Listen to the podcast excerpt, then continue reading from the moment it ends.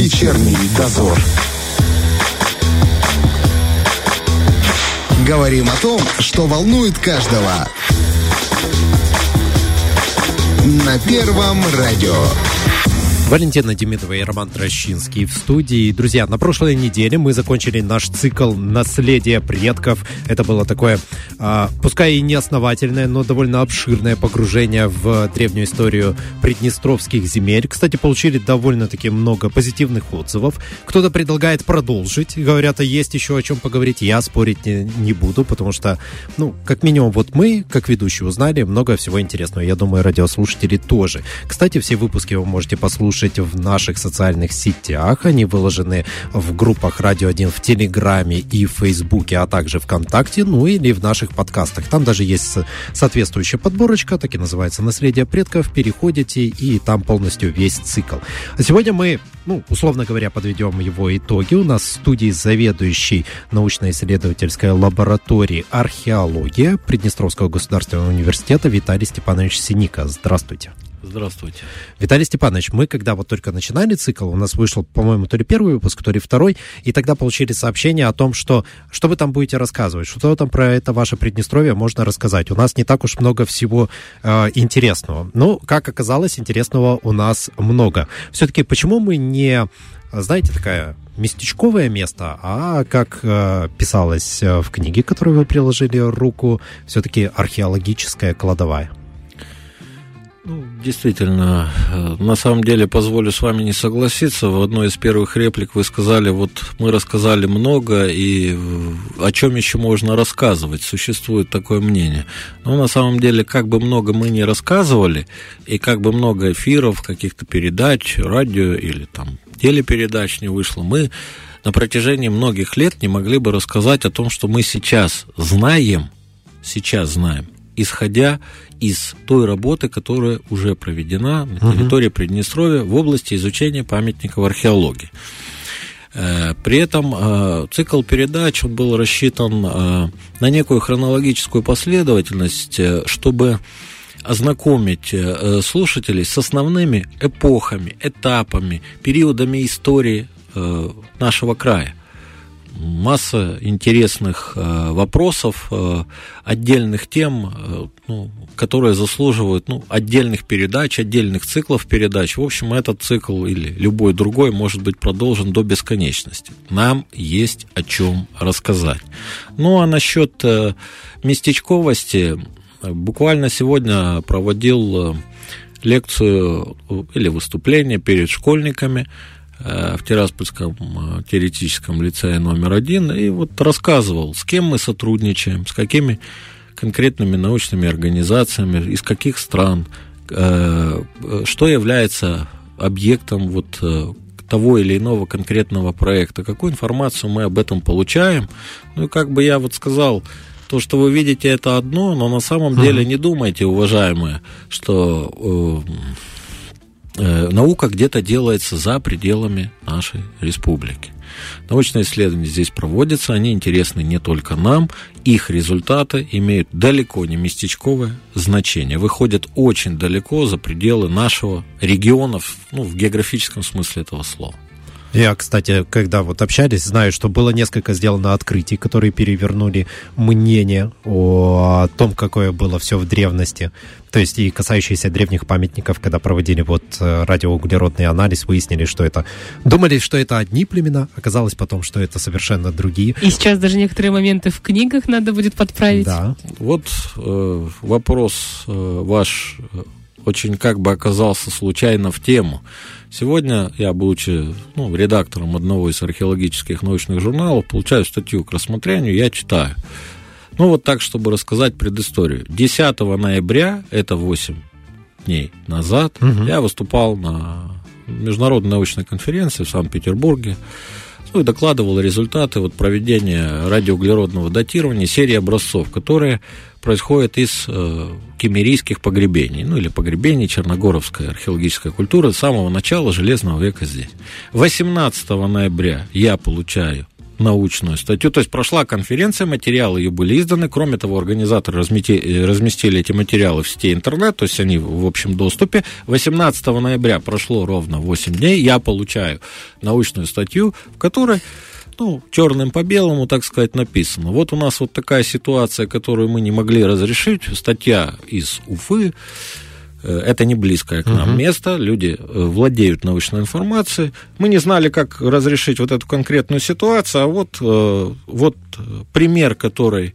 Сейчас результаты научного исследования, которые опубликовали по материалам Левобережья Днестра, то есть мы, приднестровские археологи, показывают, как эти вопросы можно решить. То есть это такой вот удивительный случай, когда результаты наших научных исследований становятся востребованы суперскоростью, далеко за пределами нашей очень небольшой республики. Это здорово, что появилась такая возможность сейчас все-таки толчок вперед. Об этом мы еще поговорим. Сперва вот немножко про Приднестровье. У нас тут здесь были, кого только у нас тут не было. И скифы, и гунны, и сарматы, и орда тут у нас побывала, и все эти древние народы. Современнику, конечно, вообще непонятно, что могли все они здесь искать на этой земле, но они смотрят, думают, хороший край, но и много вокруг интересного. А действительно, чем вот земли Приднестровья привлекали все эти народы? В различные эпохи, и в древности, и в средневековье, то есть очень-очень давно, и просто давно, эта земля в силу различных обстоятельств, потому что одно дело мы будем говорить о миллионе лет назад, другое дело о 50 тысячах лет назад, и третье дело там 5 тысяч лет назад, к примеру, она всегда была удобна для проживания. Если мы говорим о Голоцене, последние, грубо говоря, 10 тысяч лет назад, здесь были очень благоприятные условия. Близость к побережью Черного моря – раз, наличие водных источников – два, удобное пастбище для скота – три, но в разные, опять же, периоды эпохи были какие-то свои нюансы, поскольку условия для проживания здесь были благоприятными, поэтому все эти народы, которые вы перечислили, а также очень много неперечисленных вами народов, конечно, здесь в разные периоды проживали, некоторые проживали одновременно при этом. Да. А смотрите, еще такой момент. Вот интересно... Ведется сейчас большая работа. Мы знаем много о том, что было исследовано. А остались какие-то, может быть, временные периоды или существование каких-то народов, о которых известно мало и которых бы все-таки хотелось до них докопаться? Безусловно. Такие периоды, которые еще, будем так говорить, покрыты дымкой неизвестности, очень мало мы о них знаем. То есть мы знаем из средневековых письменных источников, например, что здесь в середине VI века нашей эры проживали различные тюркские племена, в то время, когда уже существовало достаточно, византийских, например, письменных источников. Вот что здесь было во второй половине VI века, в VII веке, в VIII веке, во всяком случае, в довенгерское, допеченежское время мы знаем очень и очень мало. Очень мало памятников археологии, которые достоверно могут быть атрибутированы и к этому периоду отнесены по времени. Но мы точно знаем, что они здесь были. Наша задача, не только найти что-то, но и понять то, что мы нашли. И опять тоже приведу, такой вот один пример.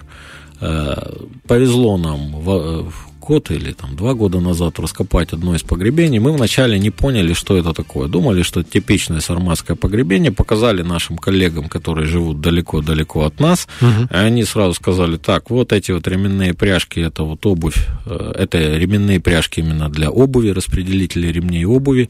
Это постгунское время. Это условно так называемые булгары или кутригуры, утигуры они называются. Это речайший комплекс. Проверили мы всю литературу. В нашем северо-западном Причерноморье, от Прута на западе до Южного Буга на востоке. До этого было идентифицировано только одно погребение этого времени. В очень далеком, уже в 1959 году. Там понятно, что этого населения было больше. Теперь наша задача понять, где следы их пребывания, потому что они должны быть, как их идентифицировать. В общем, понимаем мы, что материал неординарный, мы подготовили научную работу, ее опубликовали. И вот вам прямое следствие того, что эта информация стала публична, определенная группа венгерских археологов, которые занимаются, будем так говорить, аварским временем, то есть до венгерским временем, проявила интерес к этому материалу. И вот сейчас мы в вместе с ними, ну, как бы разрабатываем план, так сказать, наших действий по изучению древностей, которые этого периода или которые могут относиться к этому периоду. Может быть такое, что какие-то находки, которые раньше были совершены, а вы не знали, что они к этому периоду находятся? Конечно, конечно. Это неоднократно случалось. То есть, может быть, сложится такая ситуация, что ранее по каким-то разным причинам, непонимание, нехватка информации, древности, допустим, этого конкретного туманного сейчас периода, не были поняты. Они, то есть они раскопаны, они где-то лежат в музее, они опубликованы как более поздние или более ранние, но не были поняты. И для того, чтобы это понять, ну, надо проводить работу уже на современном вот, научном уровне, вот исходя из тех данных, которыми мы сейчас можем оперировать. Такое у нас уже было. У нас такая вот история была с изучением венгерских древностей второй половины 9-го, первой половины 10 века, когда оказалось, что оно длительно, много десятилетий лежало под ногами, в книгах, в статьях, но никто не мог понять, что это именно венгерские комплексы, а, например, не печенежские или агузские или торческие. Угу. А еще такой момент. Вот насчет советского наследия. Оно достаточно хорошее? Знаете, как вот сейчас, когда вы располагаете знаниями, вы можете оценить то, что было раньше, да? А вот то, что досталось, в каком оно виде было? То есть... Если говорить о физическом, то, что можно потрогать, ну, советского наследия у нас практически не осталось. То есть материалы из раскопок в советское время, извините, поскольку тогда была Молдавская Советская Социалистическая Республика, столица этой республики, естественно, был город Кишинев, там был музей истории, все, в основном все артефакты из раскопок поступали туда. Что у нас из советского наследия, так сказать, из нематериального? Это научные публикации, которые были сделаны, ну, по материалам из раскопок, ну, на левом берегу Днестра в советское время. Они остались в виде научных статей, в виде научных монографий. Но даже и этого не всегда и не в большинстве случаев достаточно, чтобы, получив новые материалы, сравнив эти новые материалы из наших нынешних раскопок с тем, что мы, с той информацией, которая лежит вот в статьях и в монографиях советского периода, чтобы заново посмотреть на определенный период истории нашего края. А чего не хватает тогда? Ну, на самом деле, чего не хватает в каждой конкретной ситуации по-разному. Не хватает возможности, например, даже теоретической возможности провести радиоуглеродное датирование, потому что большинство, ну, например, биологических материалов, ну, по-простому, костей людей и костей животных из раскопок советского времени по каким-то причинам либо не передавались на хранение, либо вообще, ну, каким-то образом потерялись, утратились в музеях, там что-то затопило, что-то исчезло и так далее. То есть теперь мы видим, что есть предметы, есть описание комплекса жилого или погребального. Мы думаем, что этот комплекс относится, ну, например, к 7 веку нашей эры, я просто говорю условно, или к 10. Но для того, чтобы это проверить или опровергнуть, мы могли бы сделать сейчас радиоуглеродное датирование. Но когда у нас нет образца, который можно подвергнуть этому датированию, ну... Получается, и весь материал такой нерабочий. Получается, всегда будут недомолвки. И здесь в этом сейчас никто не виноват, потому что, ну, оценивать, знаете, советскую археологическую методику с точки зрения нынешнего дня, это все равно, что оценивать первые там дисковые или кнопочные телефоны, ну, исходя из того, что у нас сейчас современнейшие смартфоны. Понимаете? Как бы, ну, нельзя переносить современное состояние науки, методов исследования на то, что было, извините, в послевоенное время, в какие-нибудь 1950-е годы, в середине 20 века. Даже наши методики нельзя переносить на то, что было в конце относительно недалекого 20 века. 20 лет назад. Просто нельзя это сравнивать. Ну, смотрите, когда люди представляют археологов, они думают, что это человек, у которого есть лопатка, он пришел куда-то, покопал что-то, выкопал, описал это все, положил в музей и все. А если на самом деле говорить, как проходит работа, какие методики применяете? Очень разные методики. Во-первых, до того, как мы выезжаем на работу, мы в поле, да, на раскопке того или иного памятника, мы очень серьезно к этому готовимся. Очень серьезно. Надо определить объекты, их точное местоположение, степень их сохранности, провести визуальные, натурные как бы разведки, ну и, в общем, провести целый комплекс работ, подготовительно. Первое. Второе. Конечно, есть, собственно, полевая часть работы. Это не только археологи, которые с лопаткой чего-то выкопали, подняли над своей головой. сказали, приведите сюда журналиста, пусть он срочно сделает там 5 кадров, покажет меня по телевизору, на этом моя работа закончилась. Вот меня как бы прославят это, и все. Нет. На самом деле это совсем по-другому происходит. Раскопки — это сложная процедура, много лет этому надо учиться.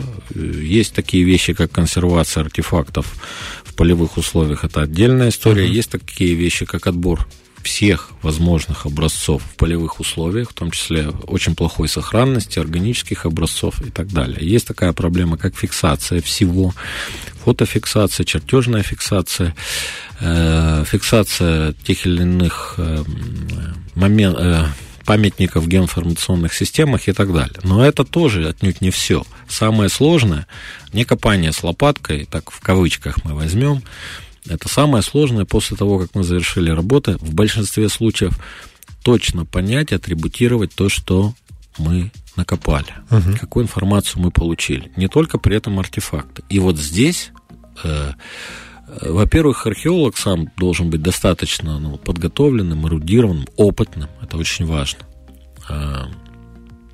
Но надо привлекать и людей, химиков, физиков, биологов, геологов, кого угодно. Я могу сейчас забыть кого-то перечислить, потому что, вот допустим, сейчас есть технология, когда у нас есть очень маленький сухой кусочек кожи возрастом, допустим, 3000 лет. Что по нему можно сказать? Но сейчас существуют технологии, когда даже такой маленький кусочек кожи, в котором практически не осталось живого органического вещества, можно подвергнуть анализу и установить, какому виду конкретно животного принадлежала вот эта вот кожа, из которой угу. изготовили то ли головной убор, то ли обувь, то ли пояс и так далее. Кажется, а зачем нам все это знать? Из куницы сделали эту шапочку или кожу лошади использовали и так далее. Во-первых, для того, чтобы понимать, как одевались древние люди, что они использовали в очень разные исторические периоды. В-третьих, понимать природное окружение вот этого исторического периода, да, которое, по другим источникам мы никак не узнаем. Конечно. И так далее. Да, конечно, такие продвинутые технологии, которые сейчас описал, не делает каждая лаборатория. Я, допустим, в Евразии знаю всего 2 центра, которые могут провести такой анализ и сделать компетентное заключение. Угу. Их просто нет больше. Если бы было больше, я бы знал больше, чем 2 лаборатории. Если, конечно, новые не открыли за пару последних дней. Вот так это все. И биологи нужны, и зоологи нужны, и медики нужны. В общем, только сочетая спектр различных наук, спектр различных методов. Что вам, например, скажет стекло? Много ли у нас знает людей, когда впервые вообще у нас появилось стекло? Я не думаю, что не то стекло, которое сейчас в окнах, оно появилось, конечно, довольно поздно, угу. но там масса, которая химически называется стеклом. Я вам скажу, что возраст появления таких изделий — это 5300-5000 лет назад. Это Усатовская археологическая культура, угу. в погребениях которых впервые встречаются бусины, то есть украшения, сделанные из этой стекломассы. Сколько пройдет времени до того, как в избах или в домах появятся стекла, вы можете и без меня, так сказать, посмотреть, но это будет довольно поздно, так сказать. Uh-huh. Где-то 100 лет прошло, где-то немножко более 100 лет, а где-то сильно меньше 100 лет в плане обычного стекла.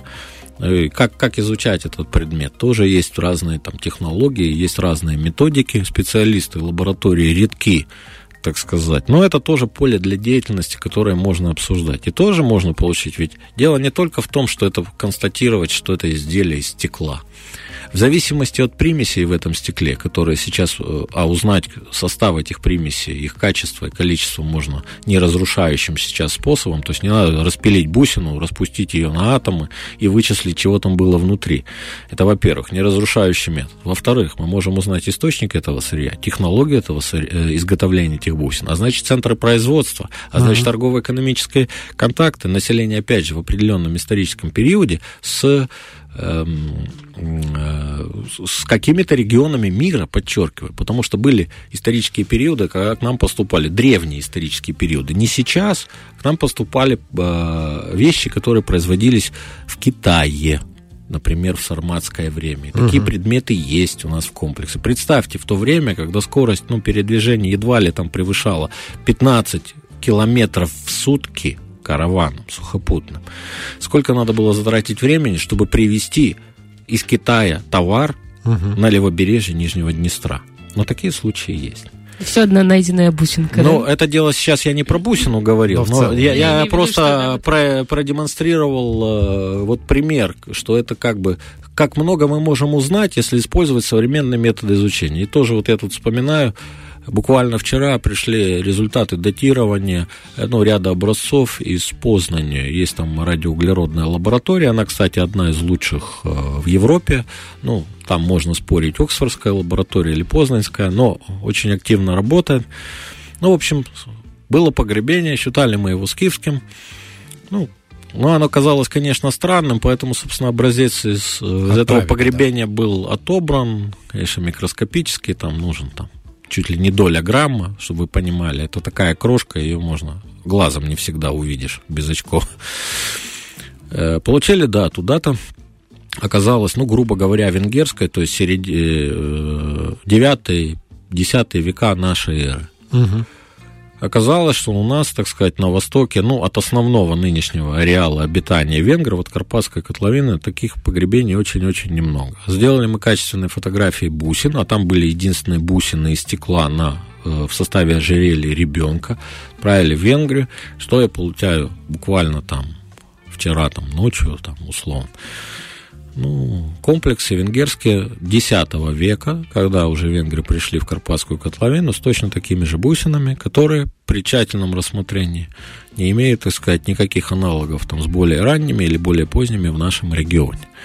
Это к вопросу тут одновременно и про стекло, и про радиоуглеродный анализ, и о международном сотрудничестве и так далее. Такими частными примерами изобилует наше поле, и можно очень долго рассказывать о каждых таких интересных историях, случаях, ребусах, которые нам удалось решить или, может быть, удастся решить в будущем, используя очень разные, подчеркиваю, очень разные методы из разных наук при изучении археологических материалов из наших памятников археологии. И поскольку это всем интересно, с нами и сотрудничают. Слушайте, я понял, что узконаправленных специалистов мало, лабораторий мало, а археологов много хороших? Очень мало, на самом деле. Как у нас? Очень мало, я вам скажу. У нас это совсем мало, это больная вообще тема. Сегодня тоже было такое совещание, где выяснилось, что я руководитель лаборатории, самый молодой сотрудник этой лаборатории. Мне 42 года. Правда, я потом вспомнил, что у нас есть сотрудник, который на целых 8 месяцев меня младше, но это в пределах, это даже не считается. То есть, чтобы вы понимали. Да. Проблема в специалистах большая. Кажется, что потому что Приднестровье такое маленькое, бедное, ничего подобного. Эта проблема существует в Российской Федерации, например. Количество населения, которое просто нельзя сравнивать с Приднестровьем. Мы там какой-то даже не... Ни молекула, ни атом, мы даже не кварк по сравнению с населением из территории таких больших стран. С таким же успехом нас можно сравнить с другими крупными государствами. То есть, но там тоже в этих больших государствах очень большая проблема не только с этими узкими специалистами, которые занимаются очень такими специфическими исследованиями, которые очень, кстати, сильно востребованы, которые очень сильно загружены. Уболтать их, чтобы они, так сказать, взяли в работу какой-то наш материал, это очень сложно, я буду так говорить. Иногда уговоры длятся дольше, нежели последующее проведение проекта, если удалось договориться с этим человеком. Понятно. И это измеряется годами уговоры. Так вот, и в России проблемы со специалистами. Поверьте, в Молдове проблемы со специалистами. Относительно территории, количества населения и так далее. И везде они такие проблемы. Потому что, понимаете, даже несмотря на уровень оплаты, который, будем так говорить, во всяком случае, в странах ближнего зарубежья, я так буду говорить, завуалирован, так сказать, в странах бывшего Советского Союза оставляет, в основном желать лучшего. Есть, конечно, некоторые исключения, но Понимаете, ведь вопрос не только материального стимулирования людей. Понимаете, вопрос в том, кто подготовит этих людей на высоком уровне. И готовить надо не просто вот там, знаете, сначала человек ходил с дубиной, потом где-то там в Древней Греции образовалось государство, потом в Италии, вот на территории нынешней Италии, там древнеримская цивилизация, а тут уже и мы. То есть надо серьезно знать. Причем ну, да, должна быть фундаментальная подготовка не только, собственно, по историческим дисциплинам. Я это подчеркиваю. Это сложный процесс. А представьте себе, как подготовить грамотных специалистов, если тех людей, которые могут это сделать, изначально мало, даже в крупных странах. Ну, что у нас говорить об этой проблеме? Мы можем сколько угодно набирать студентов, но нынешнее поколение, к которому я, кстати, отношусь, молодое поколение людей, да, которые вот в старших классах школы учатся, в высших учебных или там средних учебных, они очень неплохие. Но что они видят? Да, это тяжелая работа в тяжелых климатических условиях, так сказать. Я эти деньги, извините, могу заработать, такие же деньги могу заработать, не в таких тяжелых условиях труда. И обвинять человека в этом, нельзя. В общем, все на голом энтузиазме, по большей части. На самом деле не на голом энтузиазме, потому что голый энтузиазм, он иссякает рано или поздно. В нашем конкретном случае, я тут не буду обобщать, сейчас мы работаем не на одном голом энтузиазме. Если бы нам не помогали, конечно бы работа НИЛ археологии, наверное, бы уже завершилась. Не знаю. Так, я думаю. Вот об этой помощи давайте поговорим, но буквально через несколько минут. Виталий Синика у нас сегодня в гостях. Вечерний дозор. Заведующий НИЛ археологии ПГУ Виталий Степанович Синика у нас сегодня в гостях. Давайте поговорим о все-таки небольшой поддержке, которая вам оказывается. Я понимаю, что ее, конечно, наверняка недостаточно. Хочется намного больше. Хочется, чтобы все было постоянно, да, и чтобы на все хватало. Но в этом году вы все равно стали победителями конкурса президентских грантов. Государство посчитало, что следует вам выделить эти деньги. А вот что вообще интересно выполнение этого гранта дает самому государству? Спасибо за вопрос. Во-первых, да, всегда хочется, чтобы было хорошо, но нельзя называть ту помощь, которая нам реально уже была оказана, недостаточно или мало. Потому что вопрос, что и с чем мы сравниваем. За последние 2 года, кроме базового бюджетного финансирования деятельности нашей лаборатории, мы получили 2 гранта президента. То есть в прошлом году и в этом году. Понимаете, с одной стороны, есть возможность купить определенное оборудование, которое нам совершенно необходимо, элементарно, там, компьютеры, там, сканеры какие-то, и прочее, там, специальное оборудование. Для нас это как бы одна линия финансирования. А с другой стороны, это как бы базовое, там, бюджетное финансирование. У нас есть вопросы, которые, мы никак не можем решить в силу, там, разных причин, дороговизны, невозможности заложить, там, это в смету и так далее. Исходя из этого базового бюджетного финансирования. И здесь добавилось в прошлом году и в текущем году финансирование по гранту президента. Конечно, никто никому никогда никакие средства не выдает просто так, когда слабая грантовая заявка, неуверенность в том, наверное, как мне кажется, неуверенность в том, будут ли выполнены все задачи, которые будут прописаны и так далее. Было в этом году такое, когда при слабой заявке, которую вроде как одобрили, потом по факту ее отзывают, потому что действительно люди не смогли выполнить то, что я точно не могу об этом сказать, потому что информация вот о таких вещах, наверное, как бы известно только тем лицам, которые все заявки, рассматривали. Да-да.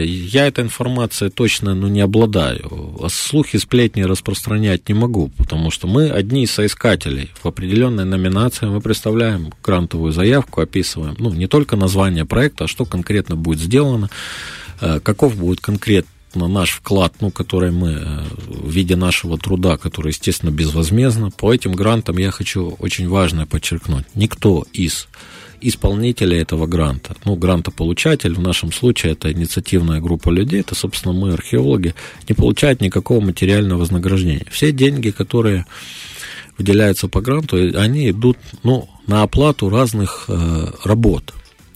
опять же, что нам нужно и чего мы не можем решить в рамках обычного финансирования. Оплата, например, работы тяжелой землеройной техники. Это дорогостоящее удовольствие. Ну, тут, слава богу, что хотя бы бульдозеры у нас есть, организации, которые имеют эту технику на балансе, они существуют, и, в общем, нам не надо бульдозер из космоса или из соседнего государства пригонять на трале. Это как бы есть, но это надо оплачивать. Более тяжелая машина, которая весит около 20 тонн, ну, как бы вам сказать, потребляет топливо чуть-чуть больше, чем малолитражный легковой автомобиль. Ну, соответствующей стоимости одного машинного часа работы этой техники. Но в археологии практически никогда такого не бывает, что эта техника должна проработать час или два. Все измеряется, ну, днями, и не одним днем, и даже не одной неделей. Это первое. На это мы могли потратить деньги. Потом мы никогда не имели бы возможность оплатить работу привлеченных специалистов в тех или иных направлениях, потому что, знаете, мы не можем сюда доставить или взять на работу людей, которые вот как какой-то конкретный небольшой промежуток времени будут выполнять работу с нашим уникальным археологическим материалом. То есть их нельзя взять вот просто там на работу, платить им зарплату и ждать, когда там раз в 5 лет им там чего-то попадется. Нет, ну и работа этих немногочисленных узких специалистов, она не стоит очень дешево, будем так говорить. Понятно, есть анализы менее дорогостоящие, есть более дорогостоящие, но есть и работа людей, которые, собственно, выполняют эту работу. Кроме стоимости анализа, здесь есть еще и работа специалиста, который интерпретирует вот это вот какие-то цифры, которые выдаст компьютер, там какой-нибудь рентгенофлюоресцентный анализ, так сказать. Ну, вы увидите, но этот кто-то должен интерпретировать. И здесь я возвращаюсь к тому вопросу, что и с чем сравнивать. Вот представьте себе, что еще 2 года назад у нас было финансирование, которое ограничивалось, зарплаты и одной пачкой бумаги, которую нам выдавали в год для того, чтобы мы могли распечатать отчет за год. Это, вот так вот, да. Может быть, это было не 2 года назад, а 3 года назад, но я тут не сильно понятно, ошибся. Да. И это было на протяжении очень многих лет. Я уже, наверное, рассказывал не раз, нам приходилось работать, как мы исследовали памятники археологии. Мы использовали свои собственные силы студентов, которые проходили студенческую археологическую практику, и делали то, что могли, исходя вот из той ситуации, которая была в конкретный момент времени. Это сейчас ситуация изменилась. Слава богу, у нас есть, конечно, не все оборудование, которое нам необходимо, но у нас есть самое вот такое вот, без которого совсем нельзя обойтись. Это у нас есть возможность чего-то распечатать, чего-то отсканировать, что-то обработать. Это компьютеры, которые с не самыми плохими процессорами, не самыми плохими материнскими платами и так далее. Это все технические вопросы, но они влияют на качество работы. И вот сравнивая то, что было, и то, что есть сейчас, мы тогда вообще не могли мечтать о том, что у нас когда-нибудь будет возможность какие-то там образцы передать в какую-то лабораторию, а эти некоторые анализы весьма дорогостоящие, будем так говорить. Мы вообще не могли об этом думать. Единственное, что мы тогда могли делать и делали, мы сохраняли эти самые образцы, то есть костей человека, костей животных, разную органику и неорганические материалы, и благо тому, что мы их сохранили, не выбросили, так сказать, условно. Теперь у нас, вот когда появилась возможность, мы имеем возможность получить новую информацию даже из тех материалов, которые были раскопаны 30 лет или 25 лет назад на территории нашей республики. Так что все-таки это даст государству? Даст государству? Есть разные аспекты, что даст. Есть решение исключительно прикладных вопросов, которые на самом деле очень важны. Они, может быть, они взаимосвязаны с наукой. Например, мы раскопали определенный курган. Этот курган охраняется государством, у него есть уникальный номер в реестре памятников. Этот курган расположен на территории, бывшей колхозной бригады, полевого стана. В общем, объекта недвижимости. Так, да. Понятно. Мы исследовали этот памятник, сняли его с учетом. Сейчас неважно, какую мы получили научную информацию, но теперь этот объект недвижимости, он может там, без всяких обременений, подчеркиваю, без всяких обременений, продаваться, перестраиваться, могут прокладываться коммуникации. Ну, строение советского времени, может, там новый собственник захочет это все снести. Но мы сохранили этот памятник, это одно, и позволили, ну, условно, экономическому агенту, хозяйствующему субъекту заниматься очень необходимой экономической деятельностью. Это один из таких результатов частный, один из немногих примеров, когда мы чего-то делаем, это полезно для государства. Понимаете? Можно сказать, что это полезно для собственника, да, он там что-то работает, извлекает прибыль, но, извините, он платит налоги в бюджет нашего государства. Или там закладка сада или виноградника, случайно зацепили кургаву, срочно там вызвали там археологов, все это сделали, потому что действительно надо закладывать сады, виноградники, вообще заниматься хозяйственной деятельностью. Но это мало кто обращает внимание. Частный такой момент, эпизод и так далее. Другие вещи, так сказать, ну, в наше время сейчас появилась возможность увидеть то, что делают археологи, не только по телевизору или услышать об этом по радио. Можно любому человеку зайти в выставочный павильон Екатерининского парка и увидеть, что же делали археологи, а на что же там тратились вот деньги. Это ведь не просто совокупность каких-то артефактов, может быть, красивых, может быть, привлекательных и увлекательных. Это еще информация, которую, естественно, расскажут те люди, которые проведут экскурсии. Но в жизни любого человека должен быть и позитив, и посещение, неважно, фотовыставки, выставки живописи или археологической выставки или музея истории. Это очень важная сторона социокультурной деятельности, государства, я подчеркиваю. Потом очень важная такая вещь, что дает государству.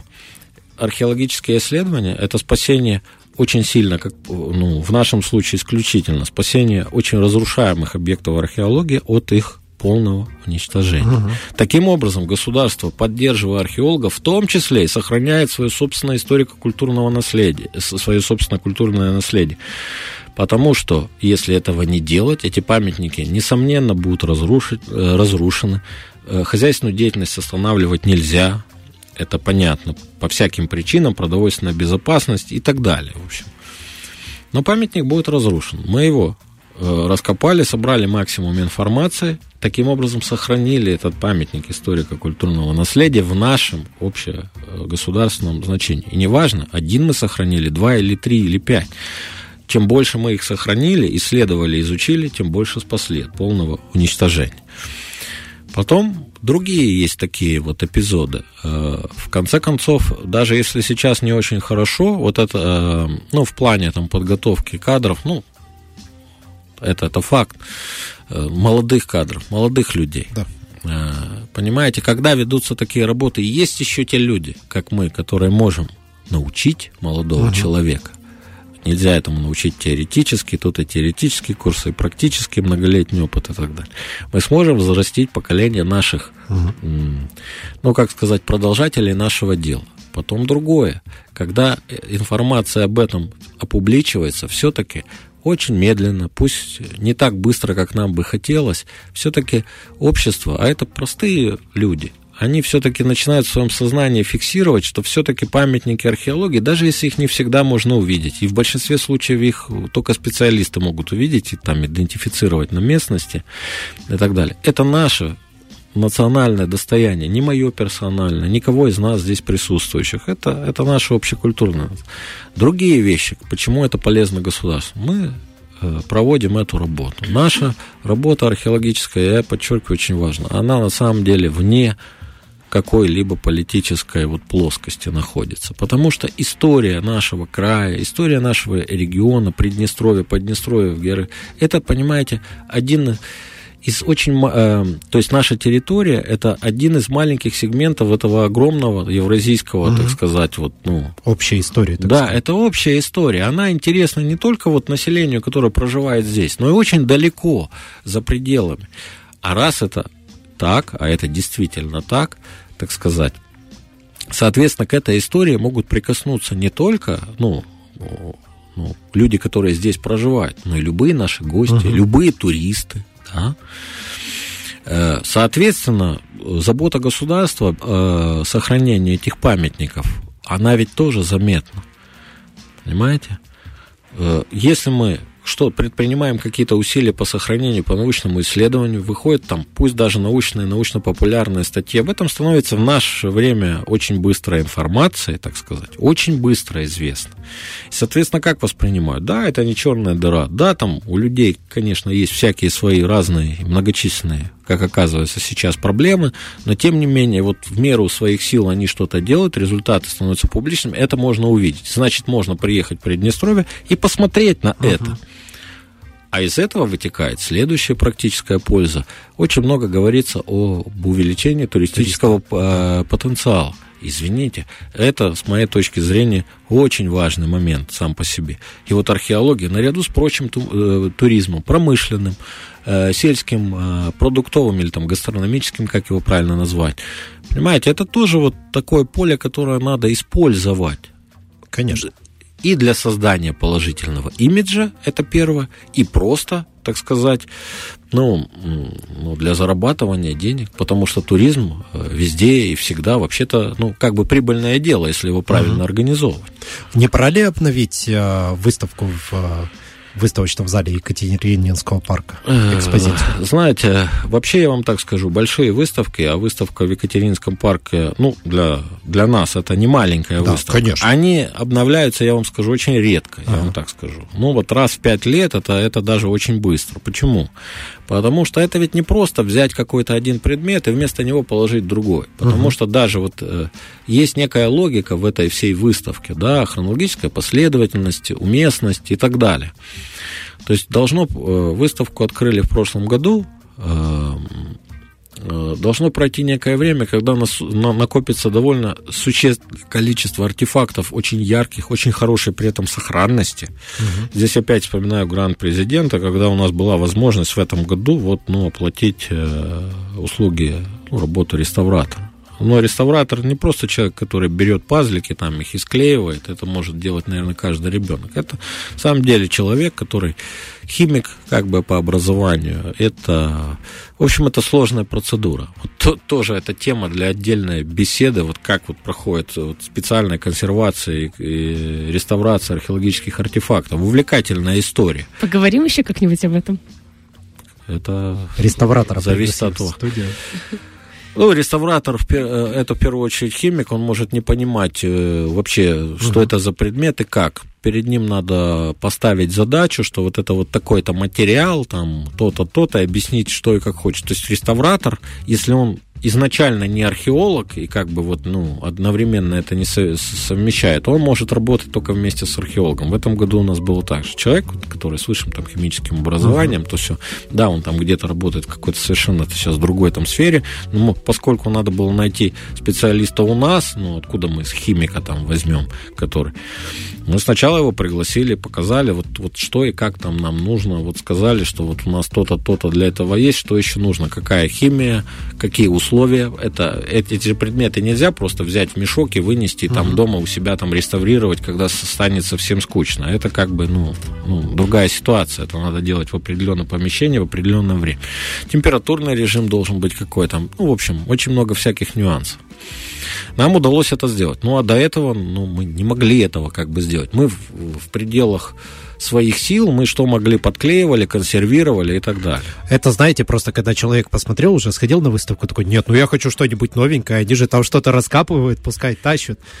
Можно делать временные экспозиции, небольшие витрины, чтобы показать самые яркие находки. В прошлом году была открыта экспозиция. Мы туда положили все самое лучшее, пригодное, экспонибельное, будем так говорить. В этом прошел еще один полевой сезон, и то, что мы сейчас нашли нового, интересного, это еще надо что-то еще надо дообработать, дописать. То есть я думаю, что когда будет создан Государственный историко-краеведческий музей, я не знаю, через сколько лет, надеюсь, чем быстрее, тем лучше. Безусловно, та экспозиция, которая там будет, она будет обновлена, она не будет повторять действующую экспозицию в Екатерининском парке. Там будут новые вещи.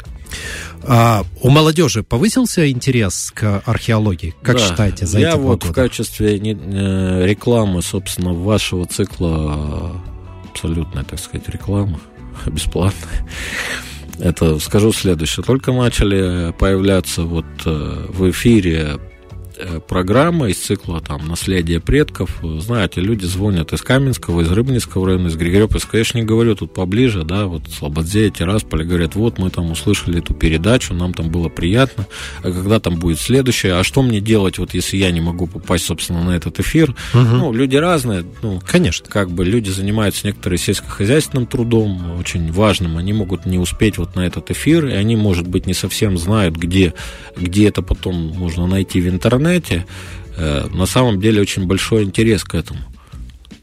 Ну и хочется сказать, что мы действительно подводим итоги целого проекта. Угу. И если вы, может быть, первый раз об этом услышали, у нас есть целые подборки. Сегодня вечером появится в Телеграме весь курс. Угу. А также вы можете ВКонтакте послушать. ВКонтакте будет, в Фейсбуке и в наших подкастах они там все будут выложены. Я знаю, что о вашей работе можно будет еще узнать много всего интересного в ближайшее время. Какой проект вы подготовили? Одним из заданий наших на этот год была подготовка документального фильма об памятниках археологии, о нашей археологической работе. Я приглашаю или рекомендую всем, кто нас слышит, в это воскресенье на Первом приднестровском телеканале после программы «Кэби Тоги» посмотреть документальный фильм, который снят, смонтирован, в общем, и будет демонстрирован где-то в районе 21 часа в это воскресенье. Ну, мы на самом деле присоединяемся, потому что знаем, что вы делаете много всего интересного. И я думаю, что мы все-таки попробуем продолжить и пообщаться еще, потому что когда чуть-чуть прикопнешь... Копнули, да. Да, а там столько всего интересного вылазит. Вам большое спасибо за ваш труд, и надеемся, что вас не только будет дальше материально поддерживать, но и что появятся молодые и горячие, которые все-таки смогут, если что, и помочь, и знамя подхватить, и привнести что-то новое. Спасибо вам большое. Спасибо за поддержку. У нас в студии сегодня был заведующий НИЛ археологии ПГУ Виталий Степанович Синика. А в эфире для вас работали Валентина Демидова и Роман Трощинский. Всем приятных выходных. Вечерний дозор.